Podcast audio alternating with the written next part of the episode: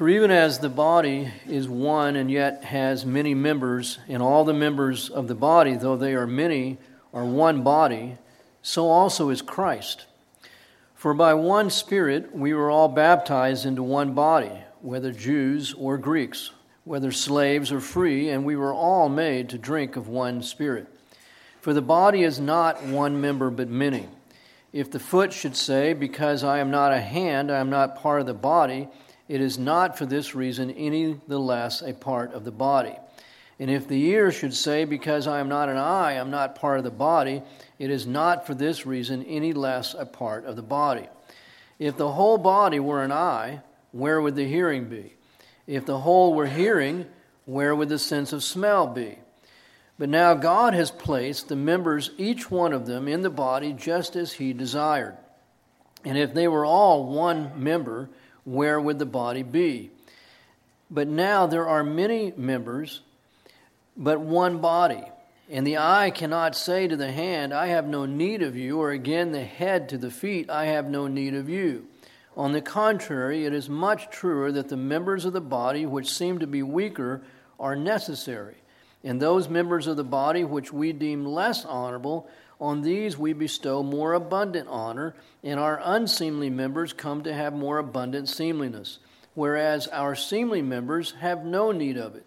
But God has so composed the body, giving more abundant honor to that member which lacked, that there should be no division in the body, but that the members should have the same care for one another. And if one member suffers, all the members suffer with it. If one member is honored, all the members rejoice with it. Now you are Christ's body, and individually members of it. And God has appointed in the church first apostles, second prophets, third teachers, then miracles, then gifts of healing, helps, administrations, various kinds of tongues.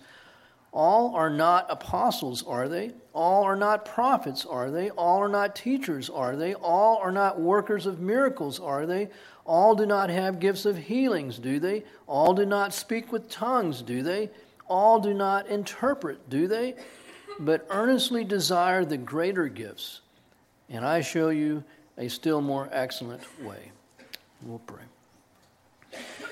Lord, we again just come to you as, as the author here of what you have written, and Lord, as the one who is our teacher, that you would instruct us and guide us into truth, and that our hearts, Lord, would embrace by faith all that you have read, written, and all that you want to say to us, Lord. That we would know you, God, and walk before you in spirit and in truth, giving you the worship, and the honor, and the glory, God, that you're worthy of. In Jesus' name, amen. Be seated.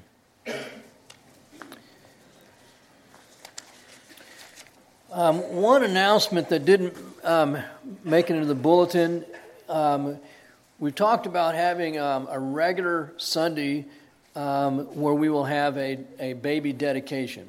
And that um, will, we're going to plan on making that a, a custom um, that we will do it on Sanctity of Life Sunday each year, and that this year is January 20th. So if, if any of you have a, a child that you would like to be a part of that dedication service, please talk to me about it. Um, and then on the 20th, which is in two Sundays, we'll plan on doing that. We'll make the announcement again next week. And if you know of others that aren't here or can't be here the next couple of weeks, but they might be interested, let them know let me know, um, and we can plan on that. If you just haven't have questions about it, um, talk to me about it, and, and we can talk about that. Well, it's been three Sundays now since we were in um, 1 Corinthians, and the last time we were in this first paragraph of 1 Corinthians 12, which is about spiritual gifts.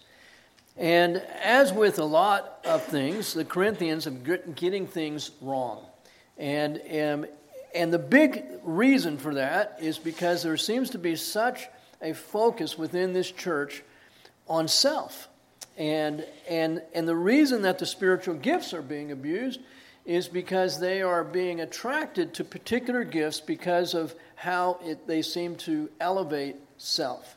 And so Paul's having, as he is all through this letter, having to bring them back to to a, a place of humility, death to self, understanding the nature of the, of the message of the cross is that of, of dying to self and not self exaltation. And so he has to say, I've got to talk to you about spiritual gifts. And it's not as complicated and mysterious as we sometimes make it to be.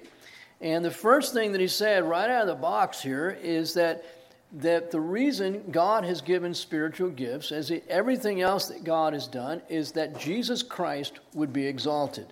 And so the gifts are not about the gifts. The gifts are not about the Holy Spirit. The gifts are to be a manifestation of the presence of the Spirit, and the Spirit Himself is always bringing attention to Jesus and not to Himself. And so, whenever anything is taking place in a church and the focus is something other than Christ, or we're becoming known personally, individually, or corporately as a body for something other than Christ, we're off the rails because the Spirit is always going to exalt Christ. That was the first and main point that he makes about spiritual gifts. Churches should not be characterized by an emphasis on spiritual gifts. Churches ought to be about Jesus Christ, not the gifts. I made the point that if you don't even know what your gift is, that you could still see your gift manifest and exercised in your life because if you simply live in a yielded place of obedience to Christ, abiding in Christ, then, then, then Jesus is going to have that gift manifest through you. The Spirit of God is free, He's not being grieved, He's not being quenched. And even if you don't know what your gift is, as long as you're not quenching the Spirit, grieving the Spirit, then the Spirit is going to be free to manifest that gift in and through you without you even necessarily knowing what it is. The best way to know your gift is probably not by taking a spiritual gifts test, but simply living in Christ and fellowshipping with the body of Christ. And the body of Christ over a period of time is going to affirm to you what how God has gifted you. you and a second thing is that it seems that, that that one spiritual gift that God has given you is something that is probably going to be motivating you throughout your life. So, a person with the gift of evangelism is, is not only going to be personally motivated to evangelize, but he wants everybody around him to be sharing Christ more than what they are. The person with the gift of administration wants everybody to get their lives together, to get better organized than what they are. Somebody with the gift of helps wants everybody to be serving and helping more than whatever they're serving and helping. You're, you're motivated to even motivate others in accordance with how you're gifted. So, where are you prone to criticize people? You're probably, that is the area of your spiritual gifting. And, um, and that's something that's going to constantly be at work in your life. The one thing, again, that Paul so stressed in this first part of the, of the chapter is that even though there are a variety of gifts, there is one Spirit, one Lord, one God, and the gifts are not mean, meant to be divisive but rather to unify. One Lord, one Spirit, one God. So there, and, and so if the effect of the gifts is division, then something is wrong with how we're living because the one Lord, one God, one Spirit did not give the gifts in order to, to promote divisiveness, but rather unity. And even though there is unity, there is diversity, and that is not a contradiction. That is, everything in this world speaks of both diversity and unity. And so, the one Lord, one God, one Spirit has given a variety of gifts, which have a variety of ministries, which have a variety of effects. And we are not in control of those things. The Spirit of God is, God Himself is. So, having said those things, the last thing that Paul said in that paragraph, verse 11, is that the Spirit, the same Spirit, works all these things, distributing to each one individually just as He wills. How do you get a spiritual gift? Well, first you have you place your faith in Jesus Christ, and the Holy Spirit comes to indwell you. And the one who has come to indwell you gifts you and that gift is a manifestation of the reality of His indwelling presence. He determines what gift to give you. It may be in keeping with your personality. So, some children, from the time that they have their little room and they have all, all of their toys, you can walk in that room and you're going, This is a three year old, and yet all of his toys are organized by color, by shape, by, by sound, whatever. And you go, Wow, what is wrong with this child? And you go, and any other child you walk in the room and that playroom just looks like a disaster. But some children seem like from birth they are organized and gifted with administration. And then they receive Christ. And they are still organized and gifted with administration. Now, I'm not saying they had a spiritual gift before they were saved, but there was, there was um, an ability, a propensity that was in them from birth. And many times it seems the spiritual gift that God gives you is in keeping with that birth propensity that you had. But not always. And be, but because it is so often like that, that's one of the reasons I think it's hard to know what your spiritual gift is. Because the gifting can be in keeping with how you're, you were born, how you were put together from birth. And other times, they're not even close. My favorite way to spend a day is usually by myself.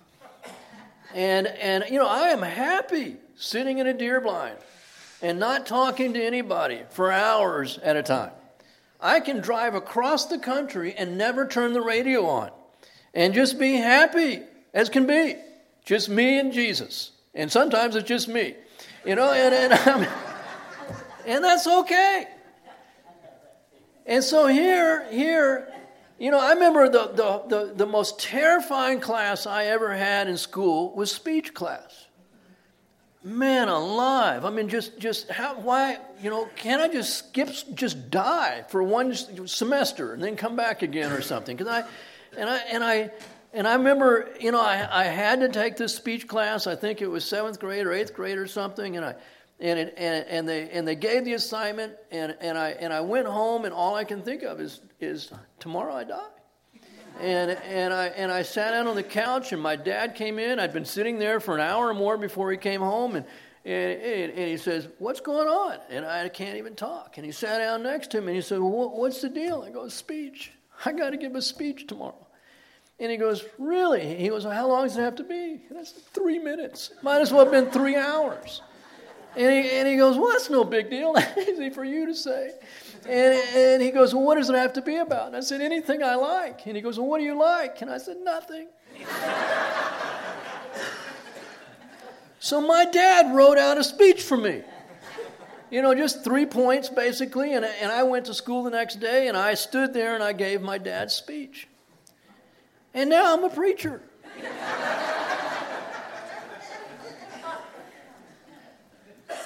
My point is that I am, it is not my natural birth inclination to talk, to be in front of people, to have people looking at me all at the same time.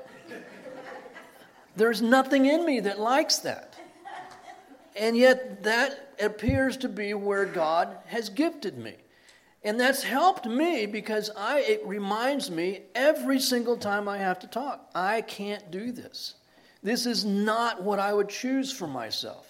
And yet there's something in me at the same time that I know this is what the Lord is doing. And I, and I, and I, and I yield to that and say yes to the Lord with it.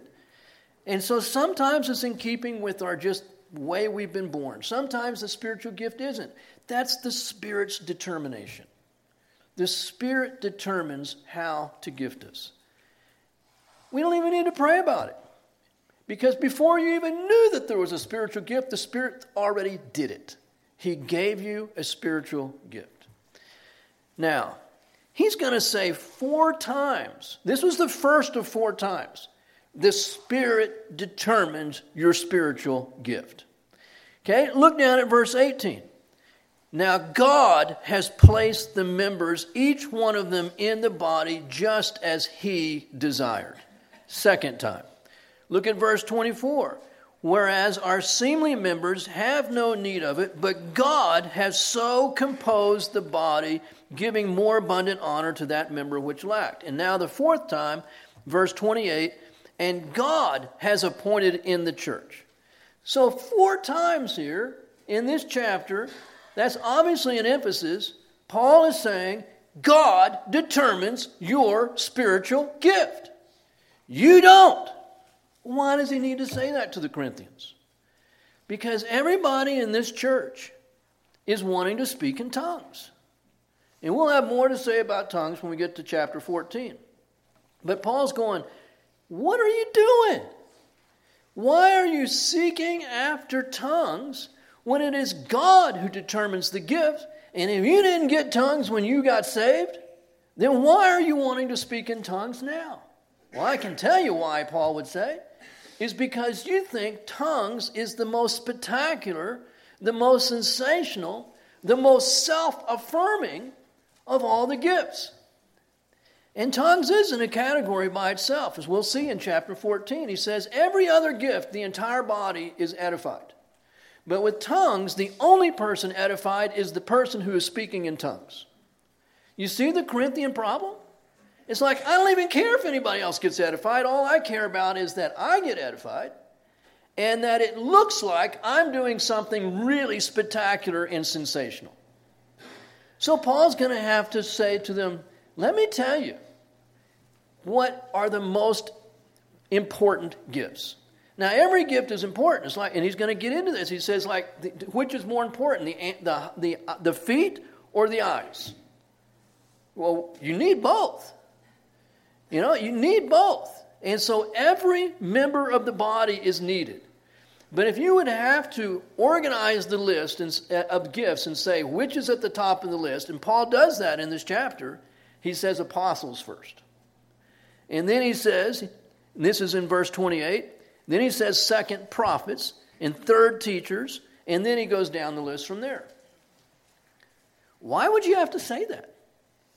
In this church, it has become more important it appears to them that you are more spiritual when you are talking in a tongue that no one can understand than if you are talking in a tongue that everybody can understand, which is what apostles and prophets and teachers do. And he said, Those gifts are at the top of the list. Those are the gifts that the entire body is edified, as well as the other gifts. When it comes to tongues, only the person speaking in tongues is edified. You've got the whole thing reversed here. Okay? So I've jumped ahead a bit, but I wanted us to see that, that the real big emphasis here in this chapter is God determines the gifts. And we need to put the focus on where God puts the focus. And if the focus that God has put in your life is serving, then why are you wanting some other gift? God said this body needs the gift of serving. God made that determination. So we need to accept what God has determined. Now, if you know your Bibles, you understand that there are a couple places, without going off on too much of a rabbit trail, where it seems to speak of praying for or seeking after a gift that we don't have. Even here, it's going to say in verse 31 earnestly desire the greater gifts. And then in chapter 14, verse 1, pursue love, yet desire earnestly the spiritual gifts. Now, I'll, I'll get into this more, but just an introductory thought. Earnestly desire the greater gifts. He's just told us what the greater gifts are apostle, prophet, teacher. I don't think personally that Paul is saying, having said four times the Spirit determines the gifts, I don't think Paul now is contradicting what he just said and said you should want something other than what the Spirit has given. I believe what he's saying is you should want your church to be characterized. If it's going to be characterized by gifts, it ought to be characterized by the greater gifts, not the lesser gifts. And then he's going to say, but that's not even the main point. But it's love is what should characterize the church. But among the but concerning gifts, if a church is going to be characterized by spiritual gifts, it ought to be characterized by the greater of the gifts and not the least of the gifts which would seem to be tongues. I believe that's what he's saying. So he says, earnestly desire, he's saying, for the church, not for you individually, but for the church corporately, is what I believe he's talking about. Now, I want you to consider a couple other passages briefly. Go with me to Romans chapter 1. Romans chapter 1 and verse 11.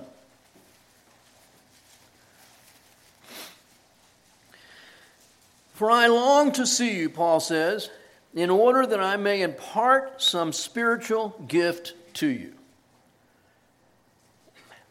Paul, okay, you know, I, which came first? You know, Romans or First Corinthians?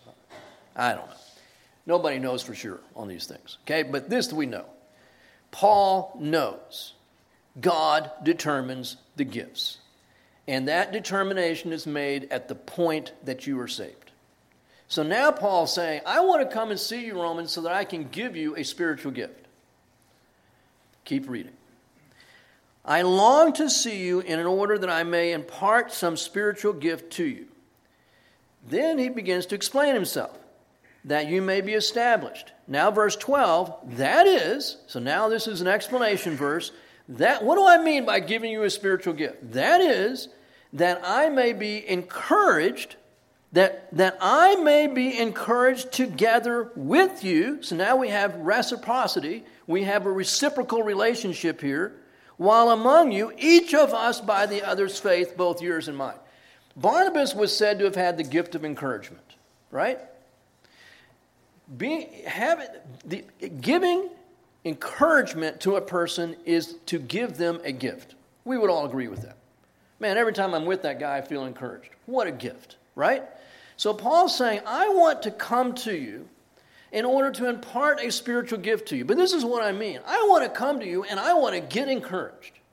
And I also want to encourage you. So this isn't Paul just simply giving gifts. Paul is saying, I need to receive a gift. And it's not just the apostle from on high who is showering down on these underlings spiritual gifts, but the apostle's saying, I need to receive a spiritual gift from you as well. There's a two way street here. And it's just simply talking about the gift of encouragement. I want my faith to be encouraged. I want your faith to be encouraged by our time together. And so it's nothing more than that. Now go with me to 2 Timothy chapter 1. Timothy um, we don't know what his gifting was, but probably it was either teaching or pastoring. And that was observed in this young man early on after his conversion, that God had gifted him as a pastor or as a teacher. But, and I can identify with Timothy here, as I've already shared, he was not by personality a leader type of person. He was not personally, by birth, gifted to be a teacher or a pastor. His spiritual gift was not consistent with his personality or even his physical constitution. He was often weak. He didn't travel well. He was, his stomach had problems. And, and the guy just didn't do well. He was timid. He didn't face criticism well. And so the church comes around him as they send him out on this itinerant ministry, which had to be extremely intimidating and daunting for this timid man. And the church gathers around him and they're going, We see a man who's gifted as a teacher or as a pastor. But we also see a man who is unable to travel, who is unable to face criticism, who's unable to, to, to refute and to correct those people who stand in opposition. And so the church gathers around him and they prayed for him. They laid their hands on him and they said, God, give this man the grace that he needs for the gifting that you've given him. And so he says, For this reason I remind you to kindle afresh the gift of God which is in you through the laying on of my hands. I believe that what Paul is saying is that Paul didn't give this man the gift that only the Spirit of God can give, and which he gives at the moment that we receive Christ. I think what Paul's saying is God gives grace throughout our lives. We all know this. My gifting, I don't, you know, I'm going, what is my gifting? I'm thinking I'm going to be the most ungifted person. I go, God, with all that you've brought into my life, I am not gifted as an administrator. I am not gifted as a counselor. I am not gifted as a leader. I am not, you know, I just go down the list. And yet I need grace for every one of those areas. So my thinking is God gives a gift to every Christian the moment that he's saved. But throughout our lives, God continues to give grace for whatever it is that we need at that time. And that grace can be called a gift. So you have one motivational, spirit given gift that is with you from the moment that you're saved to the moment that you die, is my thinking of what Paul's saying. But throughout your life, you're going to find God gracing you, enabling you for the various circumstances of life where you find yourself placed by God. And where you are not supposed to be, you will not find God's grace. And that's one that, see, that's been, we understand that. Sometimes, how do we, is this where I'm supposed to be? Well, why do you think you're not supposed to be there? Because I am not knowing God's grace for anything that I do. Well, that might be a pretty good reason you're not supposed to be there. Because God will enable you, God will grace you for where God has placed you. That's what they're saying here to Timothy. Timothy, you're obviously a pastor teacher kind of guy, but you're obviously weak and timid and easily intimidated and you have constitutional problems, and they're going, man, we need to pray for this guy. And I think they prayed for God's enabling, they prayed for God's grace for a gifted man. And I think that's how the body should function. We recognize God's gifts, but at the same time, we recognize they can't function in their own and they never should try. And so we stand together as a body and we pray for God's enabling grace for each other. And we do this all the time. Every time one of us goes through a trial, basically what we're doing is saying, God, give them your enabling grace for what they're going through. And I think that's what Paul did with Timothy as well as the church that prayed for him. Now back to 1 Corinthians 12.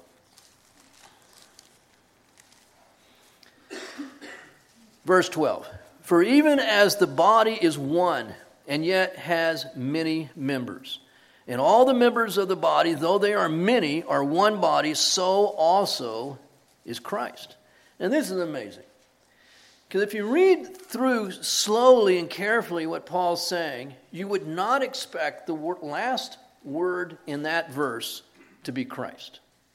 But you would expect it to be church. For even as the body is one and yet has many members, our physical body, and all the members of the body, though they are many, are one body. So also is the church. Because the church is the body of Christ, right? But it doesn't say church, it says Christ. That's powerful. So when you divide the church over spiritual gifts or anything else, you are dividing Christ. That goes back to chapter 1 of 1 Corinthians. And Paul speaks about all those divisions and he says, Is Christ divided? Is Christ divided? He's not saying the church is Christ, but he's saying the relationship and the identity between, the, between Christ and his body is so tight that you could, you could almost say the church is Christ. But it is not. But that relationship, I mean, you can't separate Christ from the church without killing the church.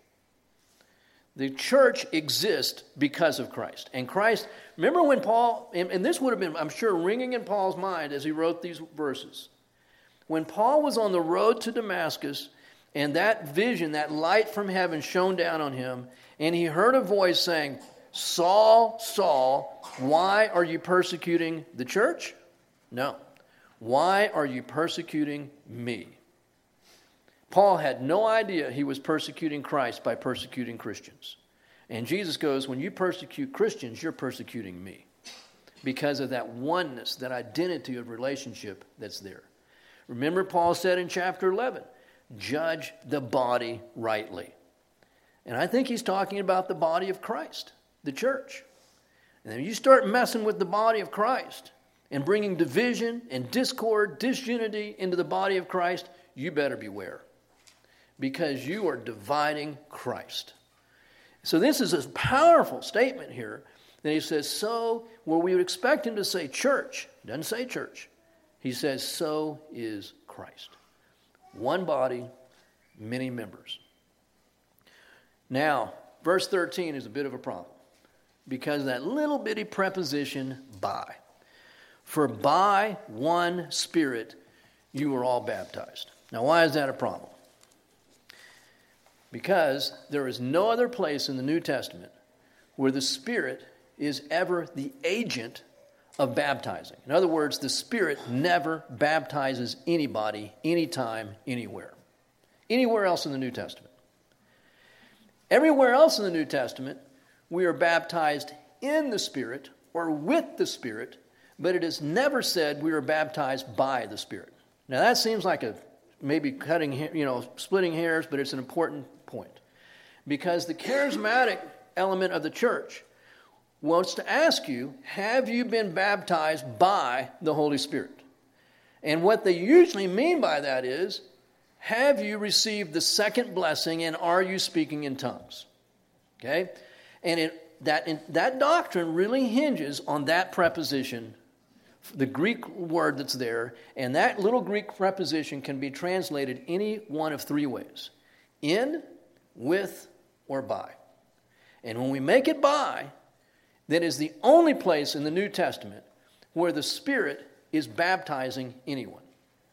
Everywhere else in the Bible, this is throughout the Gospels, for example, John the Baptist will say, I baptize you with water. Coming after me is one greater than I, who will baptize you with fire and with the Holy Spirit. Get it? So Jesus says, and this is the same thing in Acts chapter 1. Jesus says, Wait here in Jerusalem until you are baptized by the Spirit. No, baptized with the Spirit. It is consistently Jesus does the baptizing. And Jesus baptizes you with the Holy Spirit. And when does he do that? The moment that you're saved. So in Acts chapter 11, I believe it is, where, where Peter has gone and he's talked to Cornelius and his household, and then they, they all receive the Holy Spirit right while he's talking, and he has to give an explanation for himself, and he explains to the people in Jerusalem, he says, Who am I to oppose what God did? He says, They were baptized with the Holy Spirit in the same way we were baptized with the Holy Spirit, and as the moment they were saved. So, this preposition here literally ought to be you are baptized in the Spirit or you are baptized with the Spirit, and it should not be by the Spirit. It cannot mean agency in this context. There is no other place where the Spirit is the agent of baptism. Christ always is. The Spirit is always the sphere or the medium in which we are baptized.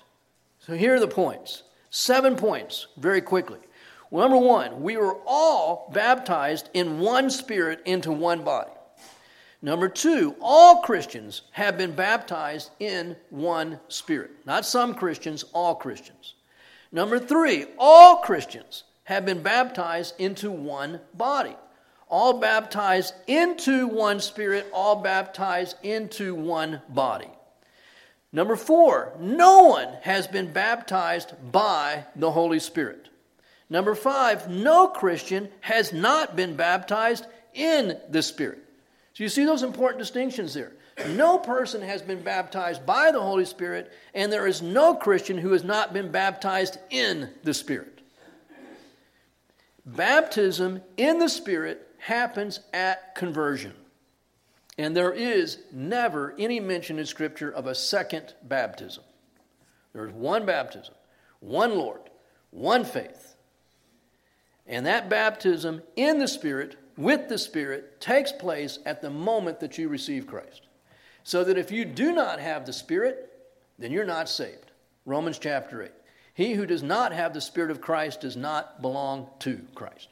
This was such an important issue that when Paul came to Ephesus for the first time and he met some people there and he says, Are you guys he didn't say, Are you Christians?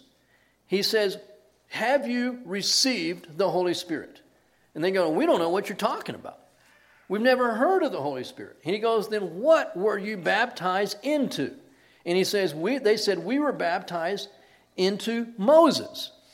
And they go, Well, Moses can't do anything for you. And so Paul explains to them the gospel, the full gospel, that it's Jesus Christ, not Moses. Or John's baptism, I'm sorry. We were baptized into John. He says, John didn't can't save you. John preached a message of repentance. But you have to place your faith in Christ. And as they heard the gospel and placed their faith in Christ, then they were at that moment baptized with the Holy Spirit. Nobody gets baptized by the Holy Spirit. It's an important distinction to make. So, what's his main point? Look at verse 14. For the body is not one member, but many. Okay? Now look at verse 20. But now there are many members, but one body. I wish those two verses had come together, but Paul had a lot of stuff that needed to be said in between. Okay? But if you put those two verses together, 14 and 20, and you have, I'm trying to find Verse 14, the one body is many members. Verse 20, the many members are one body. That's all he's saying. The one body has many members, and the many members are one body. Both sides of that equation are absolutely important.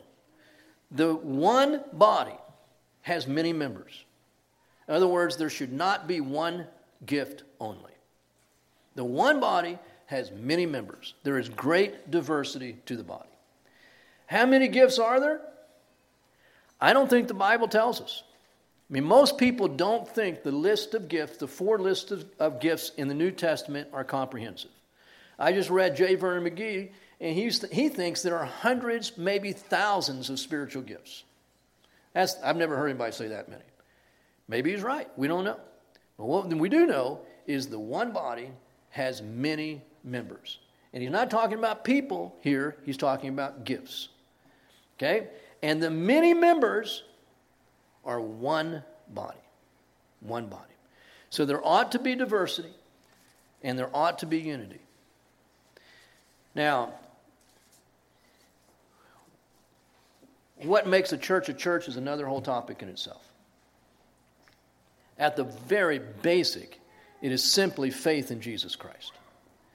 Now, we all know, you know, I, I, you know, we look at campus college ministries, and, and they sometimes will say, This is our church.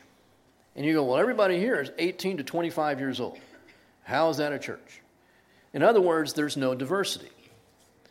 And another time, you know, it, it may be everybody is of the same education level, financial status, Another time, everybody is of the same age group. Everybody's old or everybody's young. And we, when I hear that all the time, I don't visit many, people, many churches, but people tell me everybody in that church is under 30. Everybody in that church is over 60. You know, and there's no, and so what's the problem? What's, can we instinctively understand there ought to be diversity. But when it comes down to it, the greatest diversity of the church is not supposed to be on age or money or race or any of that, but is the diversity that God gives. Because, see, even if it was all the same sex, all the same race, all the same education, there would still be great diversity. Because God is making sure there's diversity. It is God's purposed intent, His ambition, that no church be monolithic, that there be great diversity in every body. We should want that. We should appreciate that. So if we all, every one of us were born in Boerne, Texas, died in Boerne, Texas, spent our whole life in Boerne, Texas, and we go, man, we have so much in common, and yet when we come together as a body of Christ, we go, how could we be more different? Because the Spirit of God has given different gifts as the Spirit has determined that body needs. And it's a blessed thing. And then much of this chapter, Paul simply talks about how vital each member is. We all, we, everybody needs hands. Everybody needs eyes. It needs feet. Every single gifting that God has given is important. we can wrestle and debate about, again, which are the most important and which are not. Paul, at this context, he emphasizes, we said, apostles, prophet, teachers. But he's not de emphasizing the other gifts. And if you just look, I mean, again, as the Spirit distributes gifts, typically in most churches, I think it'd be fair to say, are, the gifting is heavily weighted towards service giftings. Things like helps, mercy, things like that, service, mercy. And if you were to take a spiritual gift test, most of the time that's where it comes out. So, in God's wisdom and God's sovereignty, has said most churches need to be top heavy, not with leadership gifts, but with those practical daily ministry gifts of service and helps. Why? Well, think about it. What is the one thing that every individual Christian and the church is to be known for? Love. By this they will know that you are my disciples, by your love for one another. Well, how many teachers do we need then? Not they will be you will be known for your teaching. Not you'll be known for your organization ability, but you will be known for your love. And where is love most practically typically expressed? In how we help one another, serve one another, come alongside each other when there's needs.